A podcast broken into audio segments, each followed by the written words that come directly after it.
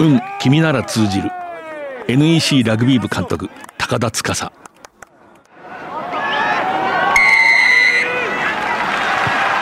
藤島大の楕円球に見る夢。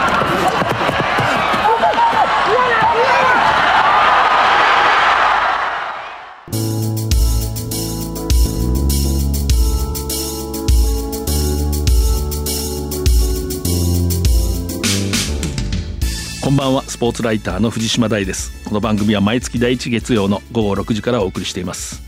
今日のゲストリーグワン初制覇のクボタスピアーズ船橋東京ベイのプロップ加藤一希さんです。人生のスクラムについて語っていただきます。まずはこの1ヶ月リーグワンの一部プレーオフ東京国立競技場で5月20日行われました。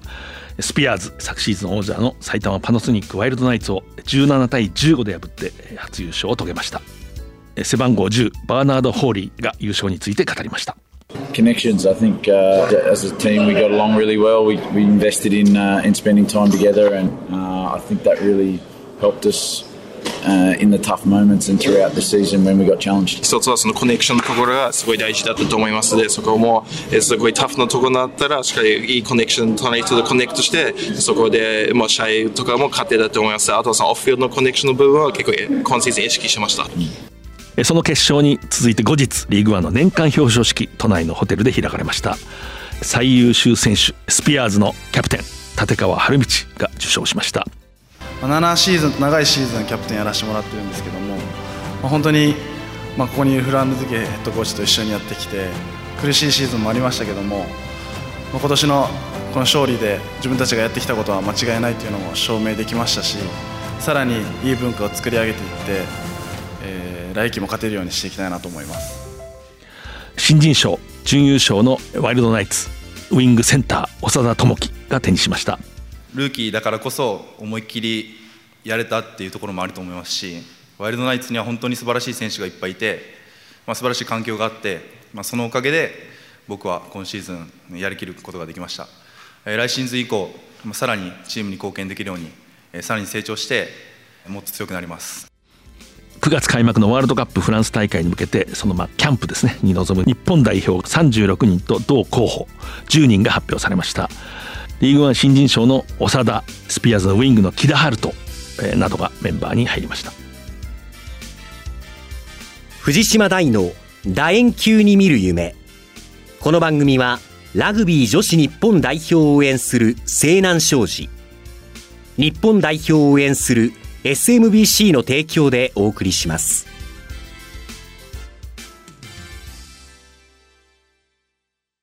今ここから始まってゆくつながってゆく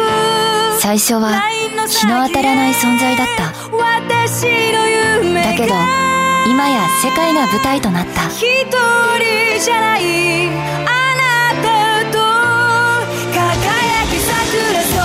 イクルモアウィーキャン西南商事はラグビー女子日本代表を応援しています。社会人生活が始まった。さあキックオフ。一人で大きな仕事に思いっきりぶつかって。激しいタックル。一人で初めて契約を取って。トライ。初トライです。その時初めて知った。応援席湧いています。俺は一人じゃないって。共に前へ。SMBC はラグビーを応援しています。スポーツライターの藤島大です。ゲストはリーグワン初優勝。久保田スピアーズ船橋東京ベイのプロップ加藤和樹さんです。ありがとうございます。よろしくお願いします。私が勝手に今日つけたタイトルは人生のスクラム。あの一本。あの一つのスクラムちょっと聞いていきたいと思います。でまずちょっとプロフィールを私の方から紹介します。1994年12月7日愛知県。愛知県どこですか？愛知県名古屋市名古屋市出身、中学1年でラグビーを始めて中部大学春日ヶ丘高校。春日春日ってこうみんな言いますけれども。から中部大学東海大学リーグですね。中部大学に進んで2016年度、えーキャプテンを務めます。そして2017年の1月、えー全国地区対抗。わ我々は地区対抗と呼びますけれども。まああのいわゆる帝京大学がいるあそこの全国大学選手権には出ないチームによる、まあ、全国大会トーナメントこれにまあ優勝します。で、決勝の相手が鹿児島大学。そこにあの、中尾隼太、今、東芝ブレイブルーパス、彼がいて、まあ、そこと対決をして勝って優勝しました。で、卒業後、まあ、いわば全国的には無名の存在だったけれども、また無名好きのクラブ、中田サニックスブルースが、まあ、採用して、で、そこでこう、ラグビー選手、トップのまあ、プロですよね。そうですね。プロですね。トップのプロとなるんですけれども、皆さんご存知のように2022年5月末、中田サニックスブルースがまあ活動を休止すると。まあ、そこでまあいわばプロですから社員じゃないから放り出されるというかまあ巷にバンコ出るわけですね。はい、でそこでまあ、えー、いろんなことがあってそれは後で伺いますけれども、まあ、スピアーズに練習生として、はい、つい去年の7月から2か月間練習生として日々を過ごして8月の末に選手として契約をして、それからこの間の日本一を決める国立競技場4万人を超える観衆の前で最後フィールドに立っていた歓喜のフィールドに。そういうストーリーです。185センチ112キロ。もともとサニックスの時ロックだった印象があるんですけどプロップいつからでしたっけ、えっと2019年からプロップになりました。転向して、はい、がまあポジションです。あの決勝戦まだ記憶に新しいですけれども、はい、決勝戦後半27分にまあ登場します。紙森陽太と交代してベンチからフィールドに出る。でその後立川理道のキックパスを木田晴斗が取って再びこうひっくり返して17対15でリードする、えー、そしてその後スクラムが来ますね。えー、あれはね後半39分1秒ぐらいですね組み合ったの。そうですね。つまりもう最後、まあ、あと50何秒で終わる。時にまあスクラムをこうガッと組む。大変なスクラムですね。敵陣5メーターぐらい入ったところでしたかね中盤ぐらいだったと思います。そうですね、はい、これなぜ大変か。もしそのスクラムが何か崩れるレフリーが見たら例えばスピアーズの反則になる。そうすると残り何十秒だけれどもペナルティー。そうするとパナソニックいつか見た光景。ああ、また最後。タッチに蹴るラインアウトから攻めてトライをする。あるいは何か PG を取る。もう十分にありましたよね。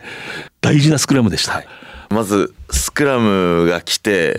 まあ、左後ろについてる末永選手、同級生なんですけど、まあ、その選手から「いや大丈夫いつも通りやればいいからいけるいける」って言って、でまあ右隣のマルコン・マークスも「いや大丈夫だ大丈夫お前ならいける」っていうのを結構まあ右後ろも宇部がいて、宇部さんからも「あいける大丈夫大丈夫」って言ってでまあ最初ちょっと崩れてしまって。まあ、もう一回組み直しになったんで、ええ、うわよかったと思って。私はあの時解説しててあレフリーどっち取る、はい、まあそういう場面じゃないですか、はい。ええ、でまあ目の前の、まあ、バルアサイレス選手から「いや落としてる落としてる」って言われて、まあ、僕ももう僕どっち本当分かんなかったんで、もうそうやって言われて「い。やいや」とか言って同じようなジェスチャーで返して。でレフェリーがこっちに来てこれは何としてももう落としたら絶対次は取られると思ってでまあちゃんとしっかり組んでそしたらまあ絶対まあ相手からプレッシャーは絶対来ると思ってたんでもう死ぬ気でもう耐えないと思って。でまあその組む前直前にも結構あの末永選手に「いけるいけるお前いける」って言って。いいフランカーですねあの末永。もうそうですねプライベートも結構仲良くしてもらってるんで。本当にいい選手。でまあすごい励みの声をかけてもらって、うん、でまあ本当にクリーンにボールが出たんで、うん、あよかったと思って。若干当然パナソニックも最後の、はい、もう最後ここで生きるか死ぬかなんで当然押してきますよね、はい、で若干こうまあもちろん少しは向こう必死なんで圧力が来る、はい、そうですね。あそこはどうでした？こうやっぱりものすごかったですか？いやもうものすごい圧力が来て、もう本当にまあ後ろのプッシュもあるし、うん、後ろもまあ横も信頼して、うん、もうプレッシャーすごかったですけど、もう本当綺麗なボールが出てよかったなと思って、そこからねまあこうゆっくりいくつかラックを作ってついにまあ本が鳴って、はい、まあ、タッチを切り出す。で、その前にあの、なぜ人生のスクラムかっていうと、高一の時、入学した時体重が50キロだった。でまあこれはよく私も、えー、2017年に試合が終わった後囲み取材で聞いてびっくりしたんですけど、中部大春日ヶ丘高校の時はいわゆる C チーム3軍の選手だった、1分も公式戦に出場してない。あのその人がこの大事な場面でスクラムが来て、相手のフッカー堀江翔太。その子グレクレイグ・ミラー。でバルアサエリアみんなジャパンで、えー、隣がマルコム・マックス、はい、どういうことですかこれ？いやもう本当に過去の自分にちょっと言ってやりたいですね。お前すごい経験するぞこれからって言って。そうですね、はい、最初に落ちた時あれは本当にねそれはお互い理屈はあるんでしょうけど、これしょうがない落ち方だったんですか？まあ。見え方によっては、その僕が落ちてるかなっていうのもありましたし、まあ、ヒットを押してるチームなんで、こっちも、おもし本当に重戦車のチームなんで、ヒットが良すぎたっていうのもちょっとよくあるんですねそれ。はい、それでおちょっと落ちたように見えるっていうのもあったんで、まあ、なんとも言えないですね。押しにかかった方が落ちてしまって、反則帰って取られるってよくたまにありますよね。だからあの本当にまあそういうもうなんていうか神経のギリギリのところの場面で、本当に4万人がレフェリーの腕がどっちにあるかっていう、そうでしたね。だったんで、まあちょっと、その時も本当にやってやろうっていう気持ちもあったんで、ええ。まあそれをちょっと2本目抑えつつ、あ抑えてこう、とにかく反則取られないように。もうちゃんとしたスクラムももうドミ圧倒するんじゃなくて、まあ向こうが来るのは分かったんで、いつも通りのスクラムを組もうっていう。しかしこれあのワイルドナイツを2番堀江翔太途中からまあ本当にあのフィールドをこうし支配するような貫禄があるじゃないですか。まあ、スクラムも強い。こちらもマルコム・マークス、まあ、世界いわゆる最高かは分からないけど最強フッカーかもしれない。こう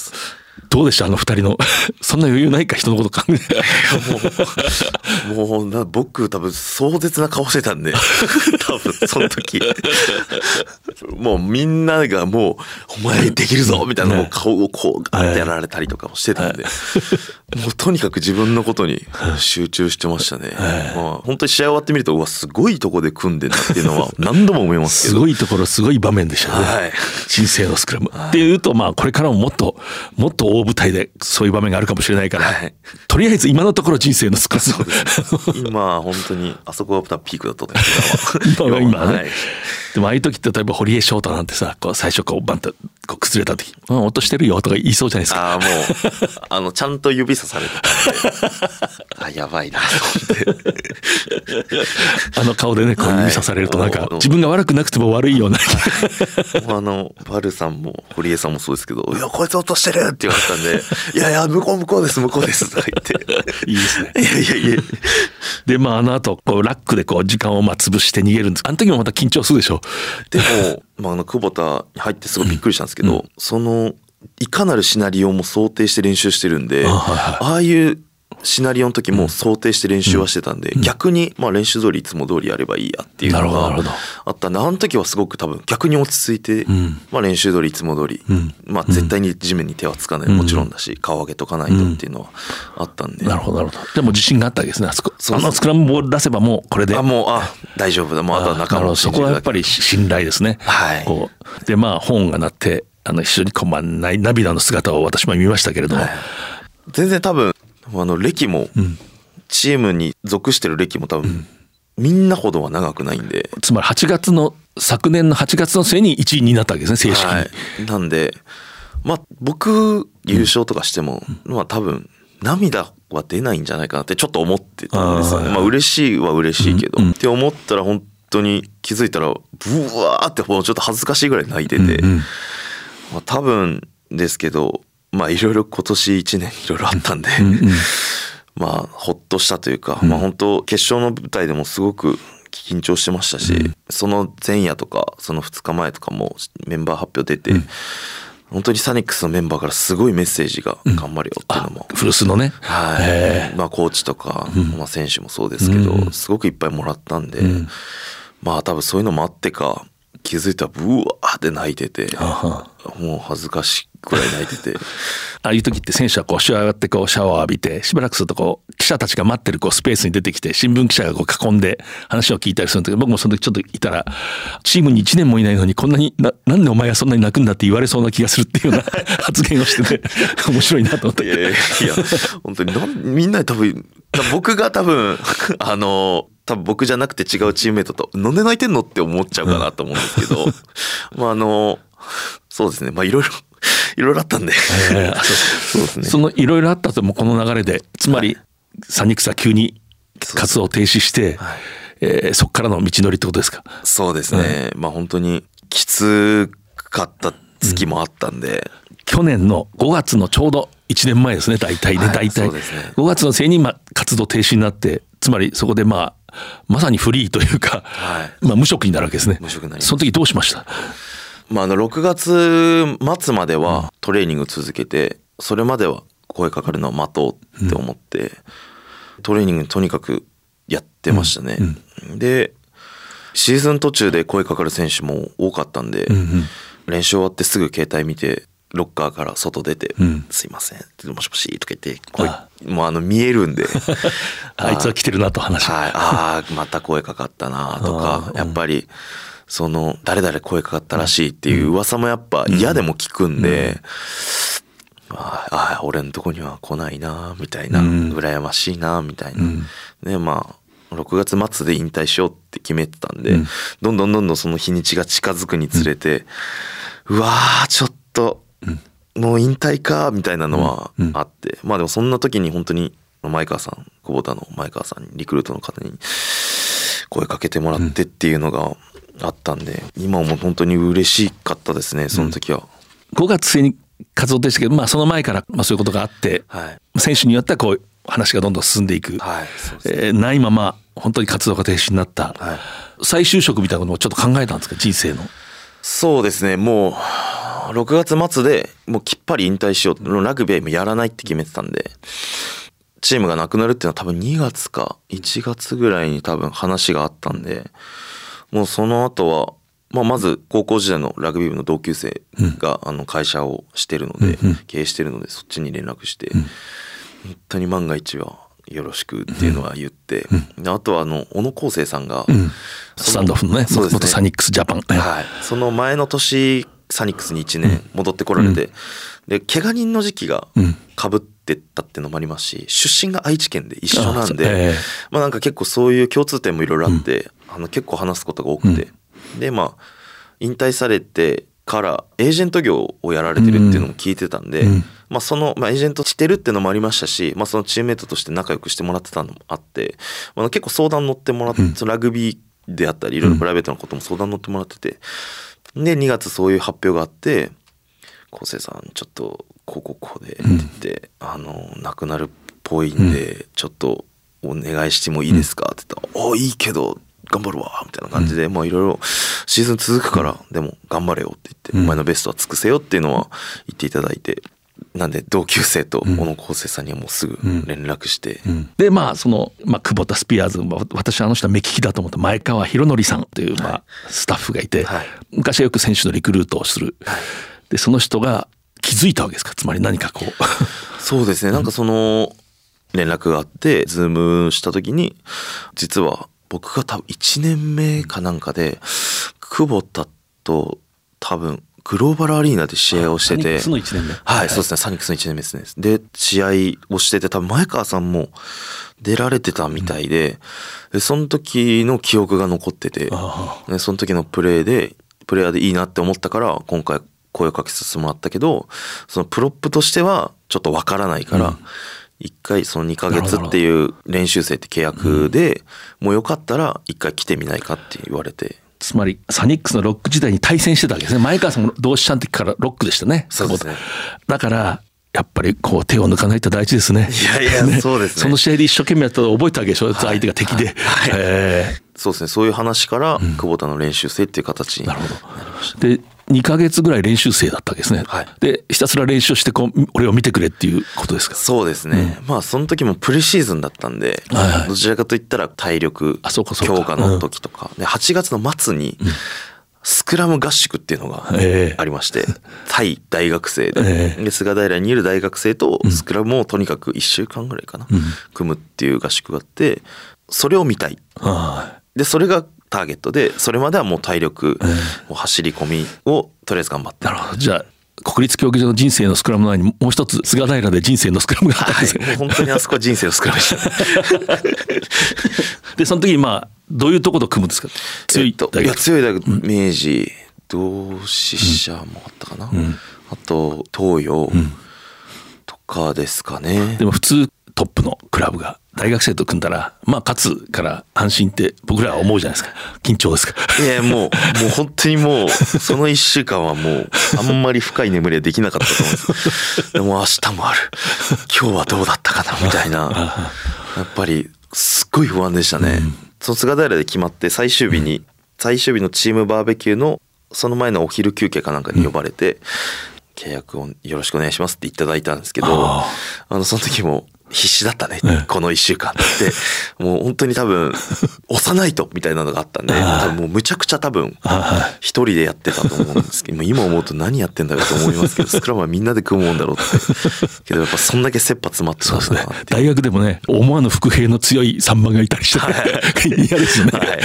あれっていう。もうもうそんなもうもう構わずとにかく押してましたね。それでまあ契約してくれてまあ嬉しかったでしょ。いやもう本当にまたラグビーができる、でしかもディビジョン1の優勝に手がかかるところにっていうのがあって、本当ですか？っていうありがとうございます。これじゃあもう後で聞こうと思ってこの流れで聞いてきますけどまあ1年間いろいろあったってまあその後もいろいろあるんでしょうけど入ってみてスピアーズのこうクラブの文化ってありますよね。どう感じましたか？久保田スピアーズ。練習生の時からすごく選手からも仲良くしていてもらってて、本当に万が一2ヶ月後とか切られるかもしれないっていうリスクもあるのに、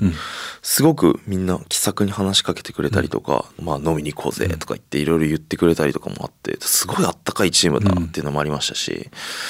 まあ入って、まあ、その練習生終わってからもそうですけど、一つの学校みたいなイメージで、フランが校長先生で、なんかフォワードとかバックスコーチが先生、で僕らがプレイヤー選手みたいな感じで、クラスメイトみたいな感じですごく仲いいし、先生にもリスペクトがあって、校長先生にもリスペクトがあってでミーティングっていうか僕はなんかラグビーの授業を聞いてるみたいで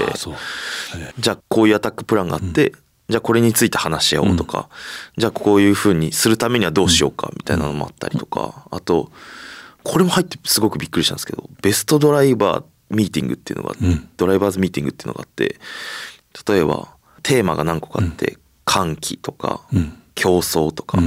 尊重でじゃあ今回は競争について話し合いましょう、じゃあいい競争を生むためにはどうすればいいか、じゃあ周りの3人組で話してみましょうみたいな、学校でいう道徳の授業みたいなのを。そういうのをあのフフラン・ルディケさんが。そう。でフランが仕切るんじゃなくて、その時はあの対談されてしまったんですけどアランド・ソワカイコーチが指揮を取って、でプレイヤーだけじゃなくてそのマネジメントの方も一緒になるほどなるほど。じゃあいい環境づくりのためにはどうしようか、そこが多分強いですね。マネージメントの人も一緒にやる。はい。だからそれはすごく驚いて毎回新鮮だし、改めて気づかされるというか。立川春道キャプテンはどういう印象でしたか？立川さんは あの今実はすごく家が近所で、しょっちゅうご飯も連れてってもらったりとか、はい。本当に今週一昨日ぐらいかなお家に招いていただいて一緒にご飯食べさせてもらったんですけど、まあ、最初は50キャップ以上日本代表キャップを持ってて、で久保田でも100キャップ達成してて、なんかやっぱちょっと怖いのかなとか。なんかもうこんなヘナチョコプレイヤー喋ってくれないんじゃないかなっていうのもあったんですけど。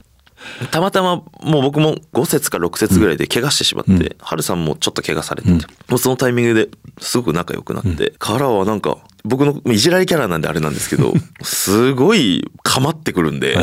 もういいから、ハルさんとか言って、今は。途中から来た練習生から急に入ってきた選手がもうあっという間にそういうふうにこうまあそれはしかし本人のキャラクターもありますよね。いやいやいやいやいや。パーソナリティというかいやいやいやいや、もう本当に、ハルさんとはすごく仲良くさせてもらってますね、家族が。あのちょっとそれますけどサニックス時代もこの間あの国立競技場であの試合終わった後に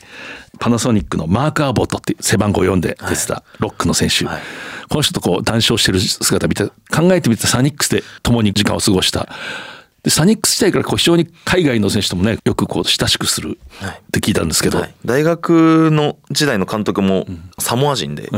英語を要所要所で使ってくる監督だったんで、まあそれもあって結構その何が言いたいのかは大体分かってたんで、でも自分は話せなくて、それがこう結構悔しくて、サニックスの時でもそのオフフィールドの部分では一緒に外国人だらけの中に一人僕だけとか、そういう姿勢がいいんですよねきっとね。もうなんかもう分かんなくてもとりあえず行こうみたいなのが結構あったんでいまだにパディ・ライアンであったりあの、まあ、マーク・アボットもそうですけどまあいまだに本当に連絡取ったりとか、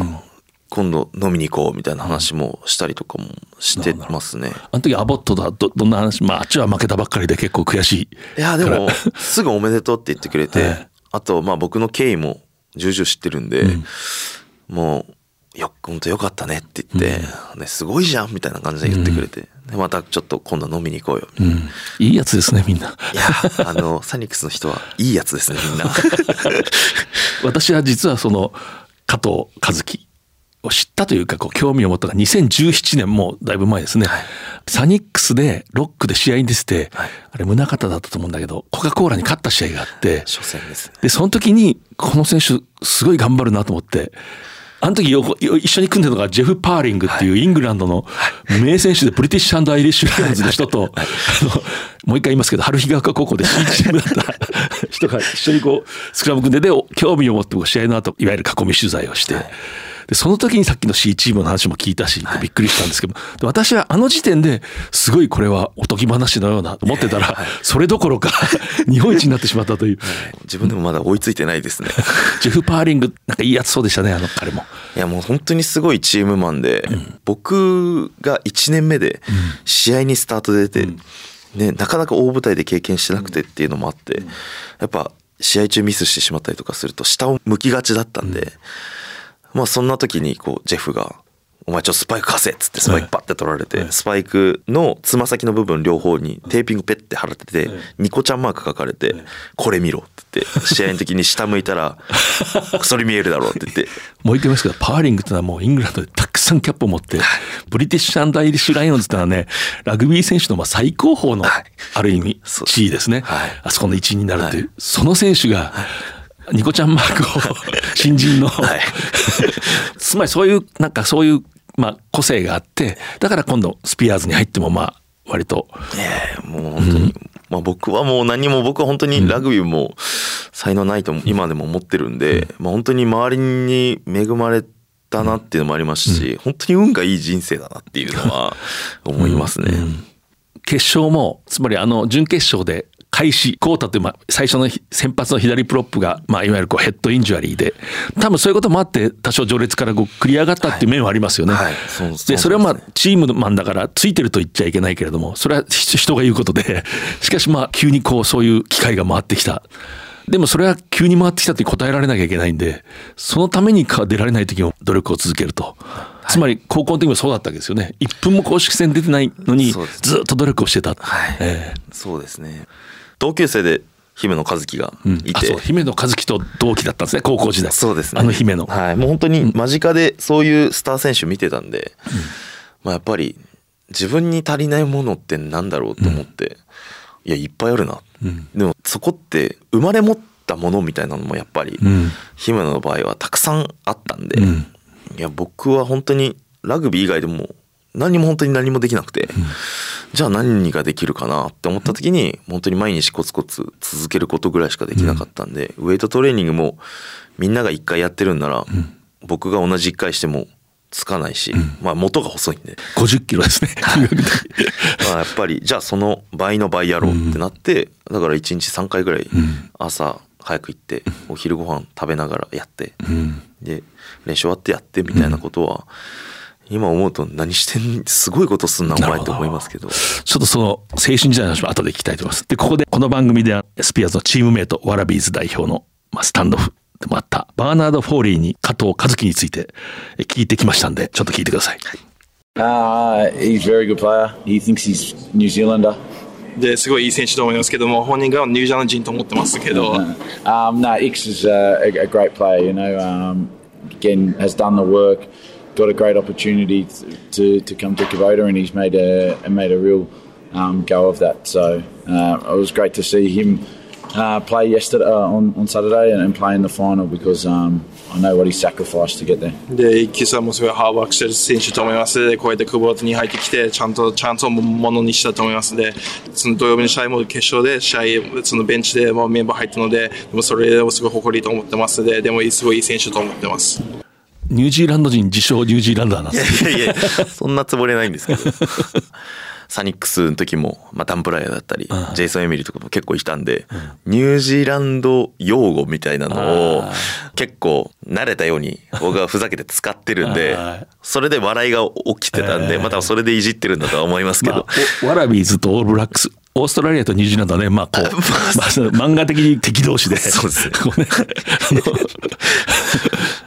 加藤和樹さんに、ここちょっとまた聞きたいんですけども、ちょっとそこにやっぱりちょっと執着してるんですけど、高校時代、まあ C チームであった。で、姫野和樹と同級生で、彼はもちろんエースでしょう、きっと。その時に、優は康ですね、C チームで1分も公式戦、試合出ないで努力を続けた。どんな気持ちで過ごしていく？そうですね。うん、高校3年間、姫野とはすごく仲良かったんで、うん、ロッカーとかも隣でしたし、うん、姫野相手にして C チームとか B チームとかはやっぱその姫野相手に練習をするんで、やっぱやっててもうわこの選手本当にすごいなっていう、もうすごい肌身感じてて、そういうふうに僕はそういうセンスは生まれ持ってないなって思ってて、じゃあそれってどうしようと思った時にじゃあみんなができることを一生懸命やるしかないなっていうのがあって、ウェイトトレーニングですね、を1日みんなが1回やるところをじゃあ僕は3回しようと。そう50キロで入って卒業する時は何キロになってたんですか？そうですね。もう100キロ近かったですね。967ぐらいあったんじゃないですか。高校の時すでにもうそうですね。もうでも。50キロ近く増量。そうですね、えー、本当にあの母親にすごい迷惑かけましたけど、えー、あのお弁当何個持ってたかな。お弁当多分4つぐらい持ってってて、えー、プラスおにぎりとかで、うん練習のバッグがもうお弁当だけ使ってもらえないのには原因が多分絶対僕にあるから、うん、じゃあ苦手な部分であったり、うん、自分ができることをもう一生懸命やるしかないなっていうのは、うん、まあ、高校時代から今もそうですけどそれはやる頑張ってます、でその姿をそのここでまあ重要人物が登場するんですけど、はい、アファ・ハニパリさんというまあコーチですね。はいで当時もともとそのサモアサモア生まれでニュージーランドにもいて、はい、で東大阪の中学の英語の先生として来日をして縁があってあるいが丘で英語のこうちょっとサポートの教員かなんかをして、はい、この人はコーチをして、はい、この人今結論から言うとサモアの U20 代表のコーチです。はい、でこの人が昔の要望で3本目ってよく言ってたんですけど、はい、3軍のこと、はい、C チームの、にものすごい努力をするやつがいると気づいたんですよね。まあ、自分で言うのはちょっと照れくさい そうですね、目はかけていただきましたねすごく。うん、なんでその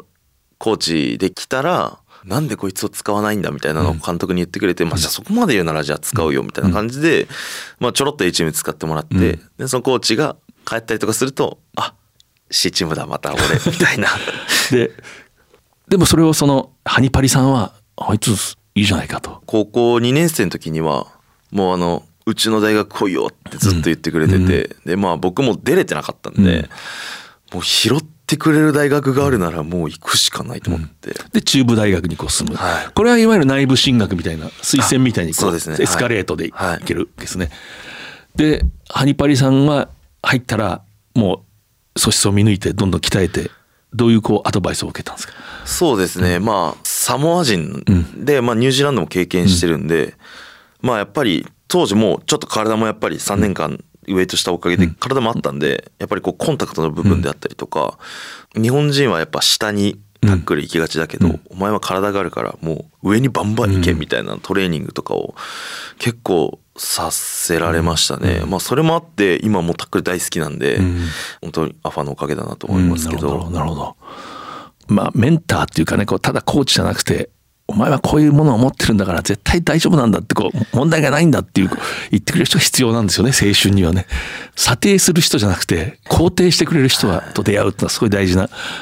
うん、なんでそのまあ外国人特有というか休みの日とかは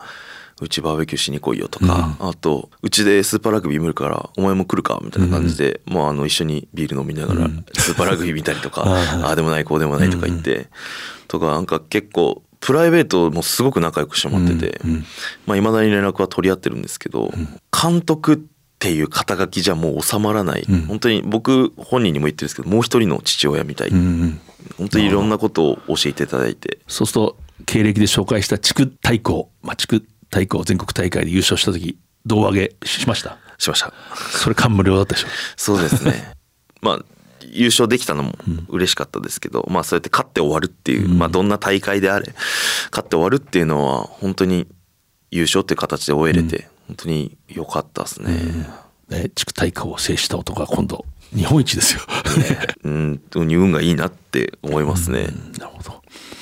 でまあサニックスに入るのもポンってスカウトされたわけじゃないんでしょきっと。そうですね。まあそのアファーが、当時沢木さんがアンダー20のヘッドコーチされてて、で沢木圭介沢木さん。キャノンの。はい、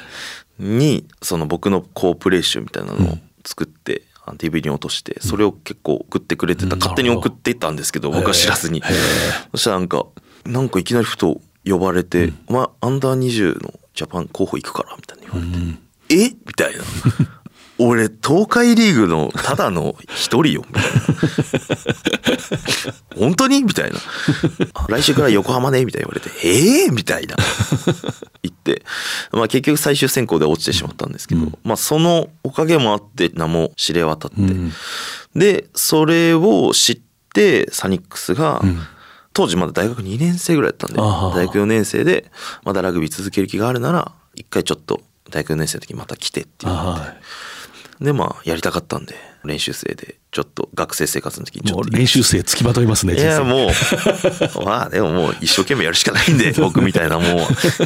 う。ね高校は一般入試で入って、サニックスも練習生で何回とか4回ぐらい行きましたね。えやるしかないっていう。でそれやっぱり誰かが見てくれて。そうですねその時は森山さんですあーはねいはい。森山さんが練習生で来いよって言って4回ぐらい大学4年生の時ですかね行かせてもらって当時は藤井雄一郎さんがヘッドコーチとかまあ監督ですよね、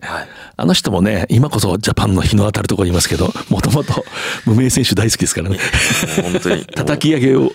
の専門家ですから。そうですね。本当に藤井さんにもよくしていただいて、まあ、当時も本当に取り柄がタックルしかなかった。6時でしたけど、タックルしかなかったんでとにかくタックルしとけって言われて、まあ周り強い選手、まあ、ジャック・ポトヒエッターだったり強い選手カーン・ヘスケスもそうですけど、いっぱいいたんで本当にサポートついてタックルして。サポートついてみたいな感じのことはしてましたし、藤井さんからもそれ求められてたんで、なるほど、でもやっぱり面白いですね。そうやってこう自分でも自分で切り開いてるんですよね結局ね、ええでもやっぱり高校の間に49キロ、まあ、50キロ体重増やすってできそうでできないですよねこれ。身長も伸びたんですか？身長もちょっと伸びましたね。ちょっとでしょ、とい。うことはほぼ同じ身長の人が50キロ増えたってこれこれはなかなかないと思うな。20キロぐらいで普通20キロか、そうですね、うん。なんかよく今、まあ、あの地元の同級生とかに言われますけど、お前もう一人自分食べたな 自分を食べて大きくなった。いいですね。自叙伝のタイトルはぜひそれ自伝のタイトル。っていうのは結構そのちょっと小バカにされながら言われますけど。まあでももう本当にそれはもう母親のお力添えがあったんで、もう本当にもう毎朝4時半とかに起きてお弁当4つ、4つ。でも多少中身違うんですか？いやもう本当にタッパに同じだと飽きるじゃないですか。タッパにパンパンにお米が詰まってて その上にかけるものが違うみたいな。中華丼であったりなんか唐揚げ弁当みたいな。でもう朝起きて「おはよう」って言うともうタッパが4段ボンって置かれてるみたいな、そう隠して姫と和樹と同じリーグに。いやもう所属 する。思ってもみなかったですけど、はい、もうなんでそうですね。もうびっくりですね自分が一番、はい。あとね私ちょっとこれ私の知り合いたちが酒場のラグビー好きはみんなマークスはどういうやつだって聞く。マルコン・マークスは。どうですか？一緒にスクラム組んで。絶対に否定はしないですね。あ人を人を。はい、うん。でも肯定しかしないし、まああとは本当に自分の過ちだと思ったら素直にいやミーティング中とかでも手挙げて、いや俺があれは俺が悪かったからって言うっていう、ね、同い年で実は。あそうそうなんだ。はい。なんかでじじいに見えますね。もう僕もあんま人のこと言えたもんじゃないですけど 僕もびっくりして入ってきてびっくりして。でも本当にそのすごく肯定してくれるし褒めてくれるしで何と言っても熱いやつですね。やっぱり一度だけプライベートでの一緒に飲む機会があってまあ酔った勢いで「俺のスクラムは正直どうだ?」って話を聞いたら「いやいい」みたいな。この短期間であそこまで組めるのはすごいと思うって言ってすごい評価してくれてて、まあ日頃からも否定しないんで まあまあまあまあありがたいなっていうのもありましたしでこれからじゃあどうするたスクラムを強くするためにはどうすればいいって話を聞いたらテクニックは本当に数割。でその他に大事なものはもう気持ちだって言って言うもう言い切られちゃって。でその熱い気持ちがないともうスクラムどうのこうのじゃなくて、もうラグビーとしてその上達はしないから、まずは気持ちが大事っていうの言われて、はあもうなんかこんな本当に世界で一番クラスの選手に、もうそうやって思うんだって思って、でいかに本当にまあもちろんテクニックももちろん大事です、き怪我もあるんですけど、気持ちってそんなに割合占めてんだなって思って、いい話聞いたなああなるほどね、結局そこなんですね。はい、まあそこまでの選手でもやっぱり、まあでも出てますからね。気持ちがプレーに出てるんで、あのジャッカルであったり突進であったり、説得力しかなかったですけど。そうですよね。って言って、大概何があっても彼は驚かないだろうけど、高一の時50キロでしたって言ったら驚くと 本当かって言うとまあでもあの彼も僕も入団してから知ったんですけど、フランカー。そうそう。高校の時ね。までフランカーだった。で転校組でっていうところもあって、すごくそういうのもあって評価してくれてるのかもしれないですけなるどほど。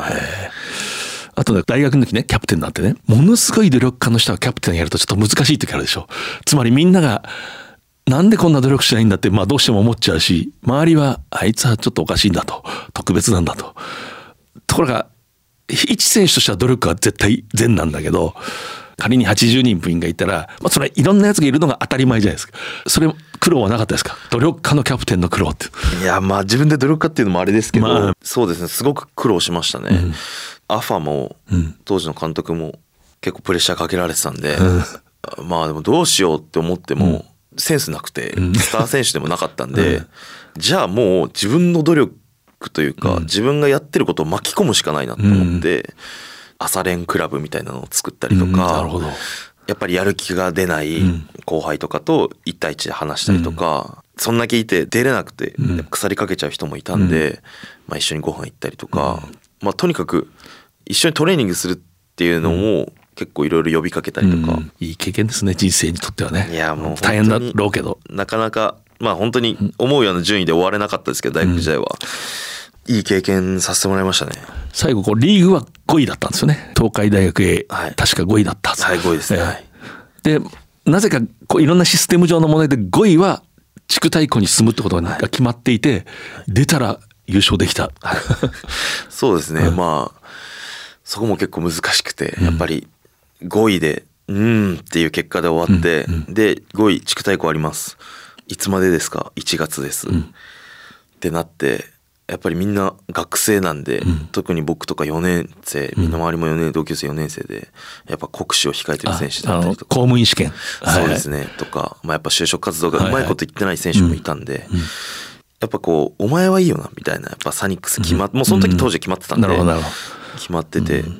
それはラグビーに打ち込めば次につながるけど、その周りの同級生はやっぱつながらない子の方が多かったんで、でもまあ本当にそれも周りに恵まれて、同級生が味方してくれて、まあそういうちょっと冷たいことを言う子に対してなんか泣きながら説得同級生がしてくれて、ななんでそういうこと言うんだみたいな、公務員試験とか就職とか以前に、いやチームメイトじゃん結局原点に帰るとラグビーがしたくて、この大学に入って中部大学でラグビーをしてるわけで、もちろんそのじ次の人生も大事だけど、大事だけどできることがあるだろうっていう、その自主練をするのを後輩に見せるでもあったりとか、その怪我をしたくないなら、水のサポートだってできるはずだって,、っていうのを泣きながら言ってくれる人がいて。もうまたその時ももう隣で号泣で。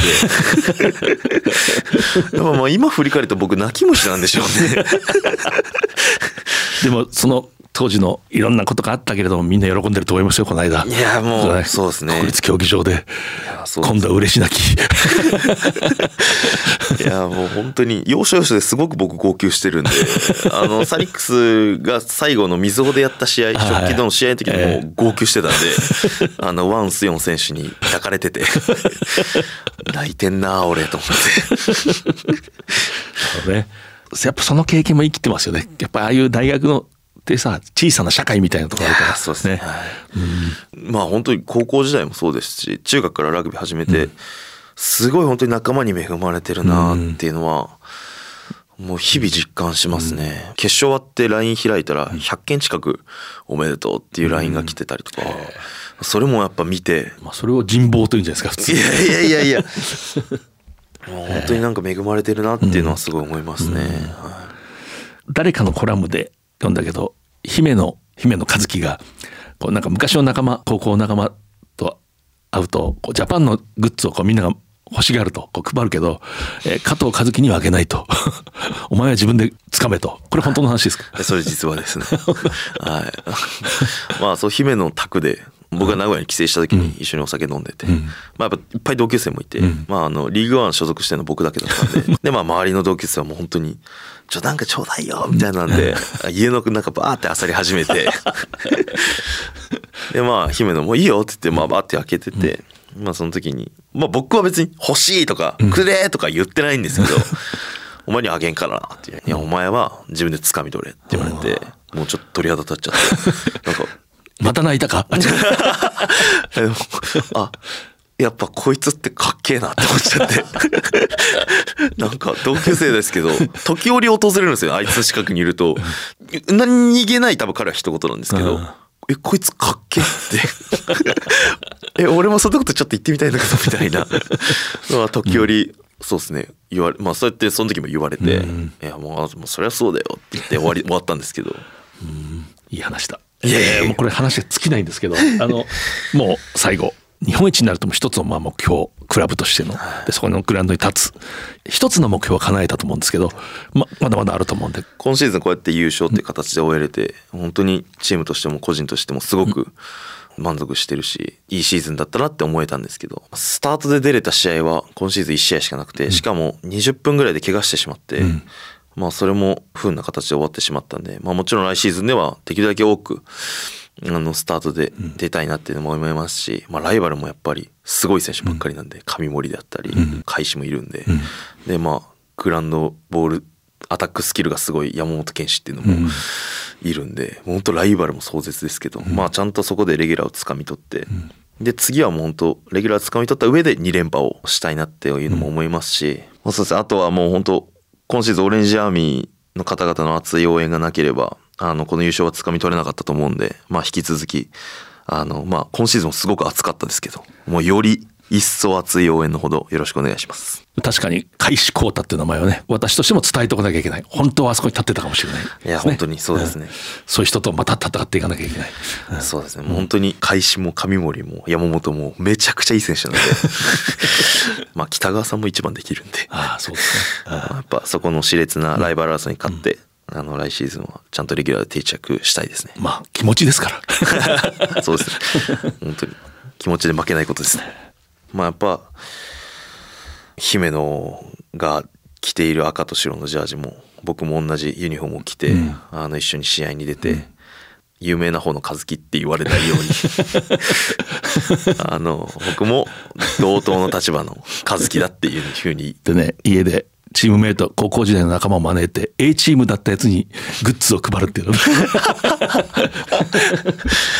そうですねまあなんで本当にあいつと同じジャージを着ていつかはあの代表として戦いたいなっていうのは僕の目標ですねなるほど。えーゲスト、リーグワン初制覇。最後そのグラウンドに立っていた、久保田スピアーズ船橋東京ベイのプロップ、加藤和樹さんでした。ありがとうございます。ありがとうございました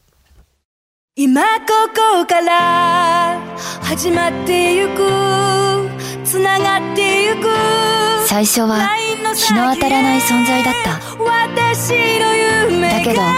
今や世界が舞台となった。一人じゃないあなたと輝き桜リサイクルモアウィーキャン。西南商事はラグビー女子日本代表を応援しています社会人生活が始まった。さあキックオフ。一人で大きな仕事に思いっきりぶつかって。激しいタックル。一人で初めて契約を取って。トライ。初トライです。その時初めて知った。応援席湧いています。俺は一人じゃないって。共に前へ。SMBC はラグビーを応援しています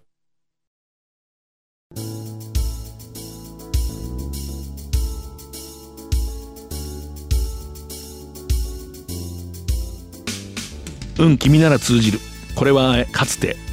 これおそらく1996年の後半の話だと思うんですけれども NEC 今のグリーンロケッツですねの当時の高田司監督がある無名選手を入社させる際に発した言葉ですその人は河合レオ当時玉川大学の4年生でした関東のリーグ戦3部リーグある試合で流通経済大学で4軍との試合でたまたま活躍したのをある人が見て高田司監督に紹介をしてでビデオを送るんだけども本人のその編集した活躍してるビデオ。そんなものを見ないで「うん君なら通じる」と言ったと。なんとなくこういい時代のいい話ですね。この高田監督明治大学のフロントローでしたけれどもなんとなく明治の人っぽいですね。次回は7月3日の放送です、えー、藤島大でした。藤島大の楕円球に見る夢この番組はラグビー女子日本代表を応援する西南商事日本代表を応援する SMBC の提供でお送りしました。